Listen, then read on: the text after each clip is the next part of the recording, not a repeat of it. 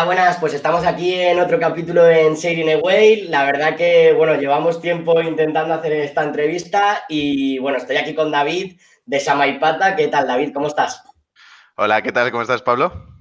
Pues la verdad que muy bien y encantado de que vengas porque creo que va a ser, va a ser una entrevista muy de valor, ya que pues oye, cuando eres emprendedor, un fondo de inversión, suena como que da un poco de miedito, ¿no? Y que vengas tú a explicarlo de, de Samaipata, que es un fondo súper reconocido, pues bueno, la verdad que, encantadísimo de, tenerte. A mí me pasa lo contrario, cada vez que voy a hablar con un emprendedor digo, joder, qué miedo, tiene mucha más idea que yo de lo que me va a contar. A ver cómo me hago el que sea algo. Oye, pues muy, bueno, muy buena esa, ¿eh? porque así, así vamos quitando un poco de miedo entre las dos partes. Pues David, cuéntanos, cuéntanos un poco sobre ti y cuéntanos un poco lo que, lo que tú haces en Samaipata. Eh, nada, pues eh, nada, yo sobre mí, nada, yo originalmente soy matemático y economista y, nada, la verdad es que empecé directamente después de la carrera en, eh, aquí en Samaipata y nada, ya básicamente van a hacer dos años y al final soy el, asociado que gestiona el sur de Europa, lo que sería España, Portugal, Italia y luego también Alemania, ¿no? Es decir, me, dedico a buscar al, próximo unicornio en, estas geografías y a hablar con todos los emprendedores que, que quieran hablar en estas geografías e intentar también aportar nuestro granito de arena. Qué bueno, qué bueno. Y, para aterrizarlo un poco para el que, bueno, para el que no conozca a Pata y esté en el mundo de emprendimiento, vamos mal, ¿eh? Pero, para, que, no lo conozca, eh, puedes un poco pues contar eh, cómo, nace este fondo, qué, qué, soléis invertir, cómo funcionáis un poco, cómo funciona Pata. Claro, pues eh, vale, básicamente Samaipata, bueno, es un fondo fundado por emprendedores, ¿no? En este caso son José y, Eduardo. José que vendió la nevera, José del Barrio, vendió la nevera roja en 2015 por más de 100 millones a Rocket Internet. Y luego está Eduardo, que bueno, ha hecho básicamente todo, es decir, eh, ha sido también emprendedor, eh, vendió una compañía Dolby de sonido, eh, ha sido, bueno, lleva siendo Business Angel más de 20 años, eh, en concreto también algunas de las inversiones fueron la nevera roja y, bueno, y más móvil, de la, cual es el actual eh, presidente, ¿no? Que le acaban de vender por 5.000 millones. Y, casi nada. Sí, casi nada. Así que, así que nada, la verdad es que le tenemos, la, tenemos especial cariño. Y luego, pues sí, ha hecho un poco de todo. Antes de eso ha sido partner de un private equity que es Apax. y, y, antes de eso también fue el CEO del grupo Prisa. Y, y nada, la verdad es que ha hecho un poco de todo. Y nada, pues nosotros la verdad es que nacimos en 2015 cuando José vende la nevera roja y siempre desde el principio la, tesis ha sido ser un fondo súper especializado, ¿no? Para poder ser mejores inversores y aportar mucho más valor a los emprendedores en los que invertimos, ¿no? Entonces, al final, eh, la tesis se, resume en tres. Eh, uno, ser un fondo paneuropeo, es decir, nosotros creemos que Europa tiene los ingredientes para hacer catch up a, los, a, los, hubs, a los hubs históricos, ¿no? Que han sido, pues, eh, Silicon Valley o incluso algunas otras zonas, ¿no? Pero en general Estados Unidos, ¿no? Es decir, que, básicamente hace 10 años ahí se concentraba el 80% del funding de VC y vemos que Europa, de hecho, les está cogiendo, ¿no? Y, y esa siempre ha sido la tesis un poco desde el principio.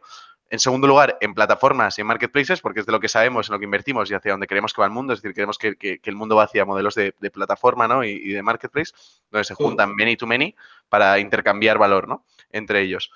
Y luego, pues en, la etapa que más nos apasiona y de la que más sabemos, ¿no? que al final es eh, al principio de todo, cuando hay muy poco, pero y queda todo por hacer pero eh, lo más apasionante, ¿no? Que al final es en, pre-seed y seed. Y entonces, si juntas las, las, tres, pues históricamente los fondos en etapas pre-seed y seed eran muy agnósticos y generalmente locales. Eh, y, entonces nosotros decidimos, pues que como siempre, pues ser un poco contrarians, ir a por lo contrario. Vamos a ir a por un fondo europeo muy especializado en modelos de negocio y solo en esta etapa. Y nada, pues el primer fondo fue salió de 30 millones, en el que ya hemos hecho 17 inversiones, algunas ahí también en Valencia y que sé que también les he entrevistado a Streamloots. Eh, y luego ahora tenemos un fondo 2, que es un fondo de 100 millones donde tenemos muchas ganas. Vamos a invertir en 20-25 compañías y tickets desde 500.000 hasta un millón y medio. Qué bueno. De hecho, mi, pregunta, mi siguiente pregunta iba por ahí. ¿En qué fase crees, eh, bueno, tú que estás metido en todo esto, ¿en qué fase crees como si yo tengo una startup que puedo ir a un fondo como Samaipata? En, porque pre y tal, vale, es una fase anterior, pero ¿en qué fase tengo que estar? ¿O en qué facturación? ¿O en qué veis ahí para que yo me pueda presentar mi proyecto a Samaipata? ¿O os da igual? Pues nuestro, nuestro, único requisito, de hecho, es que haya un producto vivo y los primeros ciclos de venta. A partir de ahí, la verdad es que hemos hecho un poco de todo. Es decir, compañías con tres semanas de vida en las que hemos invertido y compañías que a lo mejor llevan un año y medio. Ahí la verdad es que no hay fórmula exacta y, y, de ahí también el rango, ¿no? De que metamos desde 500.000 euros hasta un millón y medio en compañías más tardías o más competitivas, ¿no? Eh, pero el único requisito y donde, donde creo que, tiene mucho sentido también debatir es, es, es, eso, a partir de que tengas un producto vivo, ¿no? Porque si no también eh, a veces molestamos más que ayudamos, ¿no? Porque tu foco es otro y de repente entramos nosotros y, cuánto sentido tiene, ¿no? Eh, que, estemos ahí para, que, te, ¿con qué te vamos a ayudar si lo que tienes que hacer es sacar un producto al mercado, ¿no? Sí, claro, o sea, que al final hagas un poco el encaje de mercado, que lo tengas un poco más claro y que realmente ahí, pues, si necesitas inversión, pues vayas vayas a un fondo como Saba y Pata. Y mm, desde vuestra experiencia, ¿cómo deberíamos los emprendedores, yo me incluyo, enfrentarnos a, bueno, enfrentarnos, ir a hablar con un, con un Venture Capital? ¿Y cuáles son para, para, vosotros las claves para estar bien preparado? Para ir, para ir preparado y no ir por ahí de, hola, ¿qué tal? ¿Cómo estamos? Joder, pues para mí hay claves antes de la llamada, durante la llamada y después de la llamada. Es decir, para mí antes de, antes de la llamada creo que hay, creo que hay, hay tres súper claras. Uno es, parece una tontería, pero oye, manda un deck sencillito donde que se entienda tu, propuesta de valor, que se entienda tu producto, el mercado al que estás yendo, el equipo que sois y, y quién está en ese mercado nada muy loco, ni muchos slides, de repente ves a veces decks eh, y dices, para, nada. Y dices, ya está, si yo lo que quiero es alguien que se va a leer esto para poder ir, ir preparado. La otra persona es lo que te decía, yo, yo tengo miedo, ¿no? Yo necesito ir un poco preparado, necesito entender esto. Y a veces veo cosas que digo, joder, no sé qué me va a contar porque es que este, leo el deck y digo, qué complicado. Sí, que será como, como el registro de, de, la, de la Renfe, ¿no? Como el registro de la página de la Renfe, que es infierno. Igual. Total. Luego, si puedes también, una cosa que nosotros nos recomendamos es al final, oye, si tienes un pequeño Excel con, datos de la compañía hasta la fecha o, al final cualquier otro tipo de análisis, pues, oye, eh, a, nosotros nos dice mucho, ¿no? Es decir, hay, veces que los founders dicen, joder, no, es que llevo muy poco tengo, tiempo, no tengo datos siempre tienes datos y es un producto digital y, es más sobre la estructura, ¿no? Entonces eso siempre es bueno. Y luego para mí, eh, siempre creo que otra buena práctica antes de la llamada es, que, es, que, como máximo sean una persona o dos y siempre el CEO, ¿no? Es decir, al final, eh, más de dos incrementan exponencialmente, es decir, a partir de dos, cada persona que añadas, que añadas la complejidad incrementa exponencialmente. Bueno, tú, lo sabes. Sí, dices de socios, ¿verdad? Por aterrizarlo para la gente que nos está escuchando. Vale, de socios, de Bueno, tú lo sabes mucho porque al final estás en comunicación y sabes más que yo, pero al final tú, cuando tú vas metiendo más gente en una llamada es que se incrementa la complejidad y hay veces que de repente aparecen 50 eh, socios o 5 socios eh, y, de repente otro también que anda por ahí, el que pasaba por la calle, entonces dices, joder, eh, claro, eso es súper, súper complicado de manejar y a veces, claro, en, el tiempo que tienes, que, que, es corto, no, no te tal. Luego, durante la llamada, para mí siempre digo clave, uno, eh, empezar por el equipo y luego hacer due diligence a tope al VC. Es decir, a mí un founder que me dice, no, no tengo nada que preguntarte, digo, joder, pues eres mucho más inteligente que el resto o, tal. Es decir, al final, me, me, me, al final nos gusta, yo creo que nos hagan mucho challenge, ¿no? Porque demuestra mucho el tipo de founder que eres, que peleas, que quieres entender más de quién tienes enfrente y que, eh, joder, que, al final... Eh, es una, esto es una parte muy importante de tu negocio, que le vas a dar un porcentaje eventualmente a, a esta persona, ¿no? Es decir, empiezas desde el minuto cero haciendo due diligence. Y luego, pues, pues nada, creo que hay best practices, ¿no? Que al final se, se resume mucho en, en demuestra que, conoces tu negocio, ¿no? Es decir, decir no lo sé, si, si hay algo que no sabes. Eh, parece obvio, pero, pero no tanta gente lo hace. Y luego explicar todo de manera sencillo y, sin prisa, ¿no? Cuando de verdad entiendes algo, ¿no? Y a mí siempre me decían, yo estudiaba matemáticas y hay gente que te, se metía ahí unas fumadas y dices, oye, no, eh, aterriza, aterriza, ¿no? Si de verdad lo entiendes, debería ser muy sencillo de, explicar, ¿no? Y, y, yo creo que es la mejor, es decir, es, Sí, eso más saber lo que no sabes son las mejores, las mejores formas de demostrar que sabes. de eh, hecho, es buen, es buen tip porque realmente si lo llevamos al colegio o a la universidad, a mí me pasaba un poco lo mismo, ¿no? Cuando iba a hacer una presentación que me sabía muy bien, es decir, que me había estudiado, que la controlaba y tal, pues tú vas y, no, no, te, no, te van, no te van a coger porque lo entiendes tanto que realmente puede salir por tal. Entonces, que es verdad que al final haz lo simple y, joder, es tu negocio. Si el que mejor lo conoces eres tú. Eso, eso por supuesto. Total, total. Y, luego, pues yo creo que también una cosa muy importante es siempre poner todo en contexto, ¿no? Esto, esto también me pasa a mí, que es que de repente hablas de las oportunidades y de mercados donde hay gigantes enormes, como si fueran cosas sencillísimas. Y todas las startups normalmente están en, entornos complejos, ¿no? Entonces, poner todo en contexto porque demuestra mucho que, que uno, que eres humilde y que, que, entiendes las complejidades de tu negocio, ¿no? no, y esto, y juntamos tres APIs y lanzamos... Eh, el megaproducto, pues oye, igual, igual no es, igual no es, eh, ¿no? Eh, igual no es tan sencillo, ¿no? Eh, pon a la gente en contexto. Yo, yo no tengo la idea de todas las, todas las industrias o todos los mercados, ¿no? Y a, mí me pasa muchísimo. Y a veces cuando presento oportunidades digo, no, pero si obviamente lo que está haciendo esto es sencillísimo y me coge Sebastián o me coge Eduardo, me coge quien sea y me dice en plan, pero tú sabes lo complicado que es hacer eso. llevan estos tíos intentándolo 20 años y no lo han conseguido. Y, luego, oye, siempre respalda tus, tus, afirmaciones con datos, con ejemplos, creo que eso siempre es bueno. Y luego ten claro qué es lo que quieres, cuánto dinero y, para qué, ¿no? Es decir, al final creo que, son, creo que son cosas muy claves. Y luego, pues nada, después de la llamada, tío, pues esas cosas que hemos hablado, que, decíamos, oye, no lo sé, pues, pues mandar un email de, reminder, ¿no? Decir, oye, no lo sé, pero mira, te lo he buscado, ¿no? Porque ahí demuestra que eres una persona que vas siempre, ¿no? Un, paso más allá y que, y que, oye, en ese momento no sabías, pero que te has preocupado por decir, vale, pero ahora ya he aprendido de esto, ¿no? Mola, mola, y, muy buenas claves.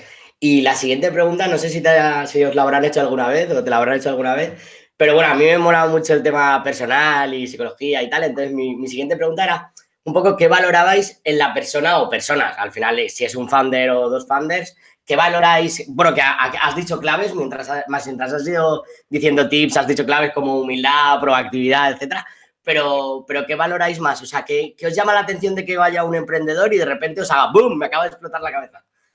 Qué, buena pregunta. Eh, pues al final, además, para nosotros es clave, ¿no? La conexión tanto eh, personal en la parte profesional eh, con un emprendedor creo que es clave. Y para mí se resumen en tres, que no sé si te van a gustar o no, pero básicamente uno es eh, ser data driven, es decir, y, no me hagas hablar de esto porque soy una persona muy pesada con estos temas, pero al final para mí creo que, creo que gente que tiene procesos en mente y que tiene datos cuando habla de cosas versus gente que da opiniones vagas, a, mí es una cosa que, que, conecta mucho conmigo personalmente y que, y que me siento muy cómodo, ¿no? Totalmente de acuerdo, porque es que además me, dedico al growth. ¿Y qué es eso? Al growth de producto. total. O sea, que totalmente de acuerdo contigo. Sí, sí. Luego, luego para mí el 2 es, es, el bullshit detector. Es decir, tenemos un botón en la oficina y ahora tengo una. Joder, no me lo, lo tengo en casa, pero lo tengo ahí que básicamente es un botón donde tú, al final intentas decir cómo de bullshitter alguien es, ¿no? Entonces, eh, oye, siempre hay que vender tu negocio, todos lo hacemos. Yo ahora mismo también estoy, me estoy vendiendo, ¿no? De alguna manera, tú sabes también mucho más de esto que, yo, pero hay que, hay que ver hasta qué punto es bullshit eh, cuando hablas de, cosas. Entonces, eh, su nivel de bullshit es algo también que miramos muchísimo. Y luego tercero es skin in the game, ¿no? cuánto, cuánto Sí, cuánta, carne tiene el asador, ¿no? Eh, esta persona. Porque, y, cuánta conexión tiene con su negocio, ¿no? Y esto se mide, pues, de mil maneras, ¿no? Es decir, al final es, eh, oye, el coste de oportunidad que ha dejado por, montar esto, eh, cómo habla de su negocio, millones de, variables, ¿no? Qué bueno, tío. La verdad que no me esperaba esta respuesta. Me, me, me ha molado un montón, ¿eh? Porque al final sí que, joder, detectáis muchas cosas que realmente son importantes y que a nivel, que es lo que siempre yo digo, al final tú vas a un Venture Capital, que también es una empresa, pero que tienes que tener feeling, porque sois, al final vais a ser socios. Entonces, eh, sí, sí, me, ha gustado, me ha gustado y creo que, has dado tips bastante importantes. ¿Qué consejos daríais a alguien que, por ejemplo, no sabe si inversión o que está ahí como he venido porque me habéis llamado, pero yo no sé qué hacer, inversión, no inversión, porque está un poco, un poco la burbuja de hay que ir a inversión cada 18 meses, en plan locura, crecer, vender, exit, tal. Entonces, ¿cómo, ¿qué pensáis vosotros por ahí? Sí, la verdad es que es una buena pregunta y es bastante complicada de responder. Pero ya al final creo que siempre cuando tú montas un negocio, creo que tienes dos preguntas que tienes que hacer eh, y es, oye, ¿necesito dinero adicional? ¿Sí o no? Y si lo necesito, ¿soy rentable? O, y, quiero crecer o, de verdad necesito este, este dinero para llevar a cabo mi producto, ¿no? Es decir, y luego cuando yo ya tengo este racional y digo, oye, no, sí, vale, necesito dinero adicional, no me da con lo que yo estoy generando, necesito dinero adicional. Te digo, vale, ok.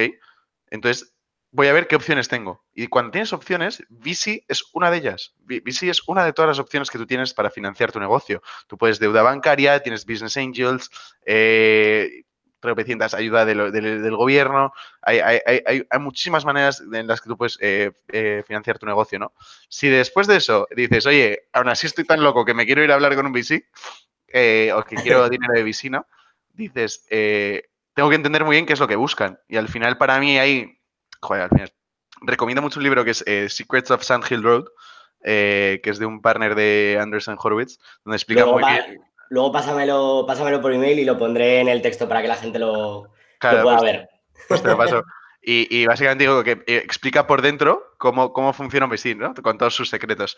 Eh, y al final está un libro pensado para el emprendedor y creo que, es mucho. Y creo que es un libro que recomiendo a, toda persona que esté, eh, sí, planteando levantar dinero en un VC, porque al final tienes que entender muy bien qué es lo que nosotros buscamos y si tú encajas en eso, ¿no? Por ejemplo, un data point muy rápido, ¿no? De todos los que podríamos hablar es el tamaño de mercado, ¿no? Es decir, al final un VC busca un, tamaño de mercado donde se pueda crear una oportunidad, donde haya eso, donde haya oportunidad para construir una compañía que les devuelva el fondo, en nuestro caso, ¿no? Es decir, nosotros tenemos que pensar que vamos a meter en una compañía que el día de mañana nos pueda devolver el fondo.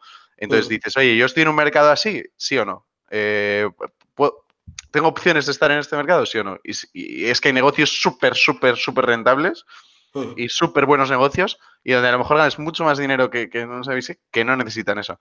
Dicho esto, creo que el VC cada vez es una alternativa de funding que tiene mucho sentido para compañías de tecnología pero claro, que hay que balancearlo. No, es la panacea, es una alternativa más y siempre hay que ponerlo en contexto. Me, gusta, me gusta la respuesta y, creo que, son buenos consejos porque veo a veces mucha burbuja, tío, con, con, esto, con estos temas y al final eso, tienes que tener muy claro por qué vas a VC, a qué VC vas, ¿vale? Y, cuál es tu mercado, cuál es lo que quieres crecer y tal. O sea, que, la verdad que, es súper bueno. Sí, lo de, que, a qué bici vas me parece una súper buena pregunta, porque es que además creo que depende tanto. Eh, al final, eh, sí, vamos, creo que, creo, que, creo que es muy importante, ¿no? Porque al final creo que no es lo mismo lo que tú necesitas eh, en SID, que lo que necesitas en Series A, que lo que necesitas en Series B, que lo que necesitabas en una etapa anterior, ¿no? Y, al final necesitas buscar un fondo que, que, encaje de verdad con lo que necesitas en ese momento, ¿no? Es decir, al final Tú, vas a dar un porcentaje de tu compañía o te vas a comprometer a cuando te vas a financiar en general, ¿eh? ya no solo VC, o, o, vas a dar un porcentaje de interés durante 40 años, ¿no? Como eh, cuando te vas a un banco o tal. Entonces tú al final tienes que ver, oye, ¿cómo voy a poder maximizar ese valor? ¿no? Y, en el caso de las compañías, lo, más valioso que tú tienes es tu equity, es tu porcentaje. Entonces dices, oye, tío, ¿cómo voy a quién es la persona que, me va a maximizar ese valor para cada momento y para cada etapa, ¿no? Y, al final, sí, ahí pues hay gente que expertos en la industria, expertos en modelo de negocio, expertos en etapa. Eh, es que, es que hay, de, de VC hay de todo y, es complicadísimo elegir al final. Es, difícil saber dónde tengo que ir y tal, porque bueno, al final Pata, por ejemplo, claro, haber estado también eh, cofundando eh, pues yo la conozco y es de Marketplace y tal, pero luego si eres SaaS, si eres no sé qué, si es tal, o sea, que es, depende de la fase, si estáis especializados, o sea, es complicado, ¿eh? Luego, luego para el emprendedor. Justo, y que luego, pero también es eh, eso, yo creo que es muy importante para los emprendedores porque hay veces que, que, ¿no? que dices, oye, quiero ir a levantar con, con, el fondo no sé qué, y dices, ya, pero es que a lo mejor eso no es lo que necesitas ahora mismo, ¿no? Que nosotros hemos visto casos de historias de, de repente fondos que con tres semanas de vida se han ido a levantar han ido a intentar levantar con superfondos de series A y demás, y dices, es que a lo mejor no es lo que necesitas para este momento. Nosotros siempre decimos a veces que, nosotros invertimos en compañías donde han levantado un poquito antes de Business Angels, por ejemplo, ¿no? Porque a lo mejor en ese, momento nos, hubiera encantado que, no hubiera nadie antes que nosotros, pero, pero hay veces que dices, oye, es que a lo mejor eso es lo que necesitaba en ese momento, ¿no? sí, claro, que lo, cogió para tener un poco de, inversión, tracción y luego ha ido a un VC. Claro, claro, sí, sí, completamente de acuerdo. Y dices, ¿por qué tengo que ir directamente a VC? Pues a lo mejor no, a lo mejor es que en ese momento no necesito eso. Y luego también depende mucho de qué buscas en un lead investor y en, y en otro que no es una persona que no es lead investor, ¿eh? porque al final no es lo mismo una persona a la que le vas a dar un 1%, 2% de tu compañía o hasta 5% que una persona que, va a tener un 20% de tu compañía. ¿no? Eh, al final creo que, creo que son cosas muy distintas ¿no? y, siempre, sobre todo, gente con mucho, con un alto estándar ético y con el que tengas mucha conexión profesional y, y personal, ¿no? Porque al final estos son relaciones a a muchos años vista y, tienes que estar alguien con el que te sientas muy cómodo, ¿no? Eh, sí, sí, es como que, es como que te casas. o sea que es verdad que, ah, tiene que ser alguien con feeling. hay, una broma muy buena que es básicamente si tú ves la media de, de periodo de que una compañía, que una startup está en el portfolio de un VC, creo que es eh, entre 8 y 9, y en Estados Unidos el, matrimonio medio creo que está en 6, 7. Entonces, eh, eh, es de hecho mayor, te diría. ya ves, ya ves, es mayor que el matrimonio. Pues nada, chicos, ya lo sabéis, que, tenéis que elegir bien qué beneficios... ¿Qué beneficios aparte de monetarios? Que claramente, pues al final, eh, pues vas buscando inversión y tal. Pero ¿qué beneficios tenéis también para, para el emprendedor? ¿Qué hacéis por los emprendedores? ¿Estáis ahí durante la, vida de la startup en el VC? ¿Os comunicáis mucho? ¿Cómo, cómo lo hacéis? Eh, pues nosotros en concreto en Samaipata al final tenemos una relación súper cercana con todos los emprendedores en los que invertimos, ¿no? Es decir, al final eh, la mayoría somos el primer inversor institucional de la compañía. Entonces, pues, oye, al final tienes una relación muy, muy, muy cercana, ¿no? Porque de alguna manera es como la primera persona que, que, que, con una cuantía relevante y de, peso institucional ha, invertido en tu compañía, ¿no? Y, en una etapa muy temprana, ¿no? Generalmente. Entonces, al final desarrollamos, desarrollamos una, una relación muy, muy personal con las compañías en las que invertimos, intentamos aportar muchísimo valor, ¿no? En, nuestro caso concreto, creo que, que, tiene mucho que ver con, eh, la experiencia operacional, ¿no? Es decir, en este caso de José como emprendedor, ¿no? Eh, en concreto, eh, emprendedor de marketplaces en el board, entonces al final ahí damos muchísimo. Y luego nosotros es verdad que, que, así como más para resaltar, ¿no? Eh, pues, o, más en concreto, ¿no? Al final nosotros sí que tenemos eh, una red de, partners operacionales que, trabajan con nosotros part-time especializados en distintas verticales, pues uno en B2B, sales, otro en producto, otro en tecnología, otro en growth, otro en tal, que se dedican a ayudar a las startups en nuestro portfolio. Y, luego también eh, estamos pensando, vamos, en los próximos meses a lo mejor contratamos una persona eh, como de Head of Platform, ¿no? Para generar sinergias dentro del portfolio y con el, eh, y con el resto de stakeholders al final que, que, nos rodean en Samipata. Y, y sí, pero bueno, yo sobre todo resaltaría una de las cosas con las que más ayudamos.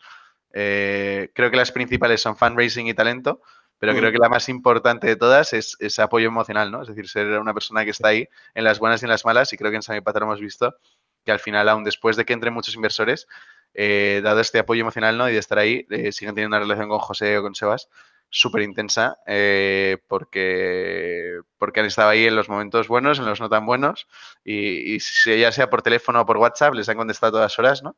Y, y, creo que hay una parte de simplemente estar ahí. Y creo que... Qué bueno.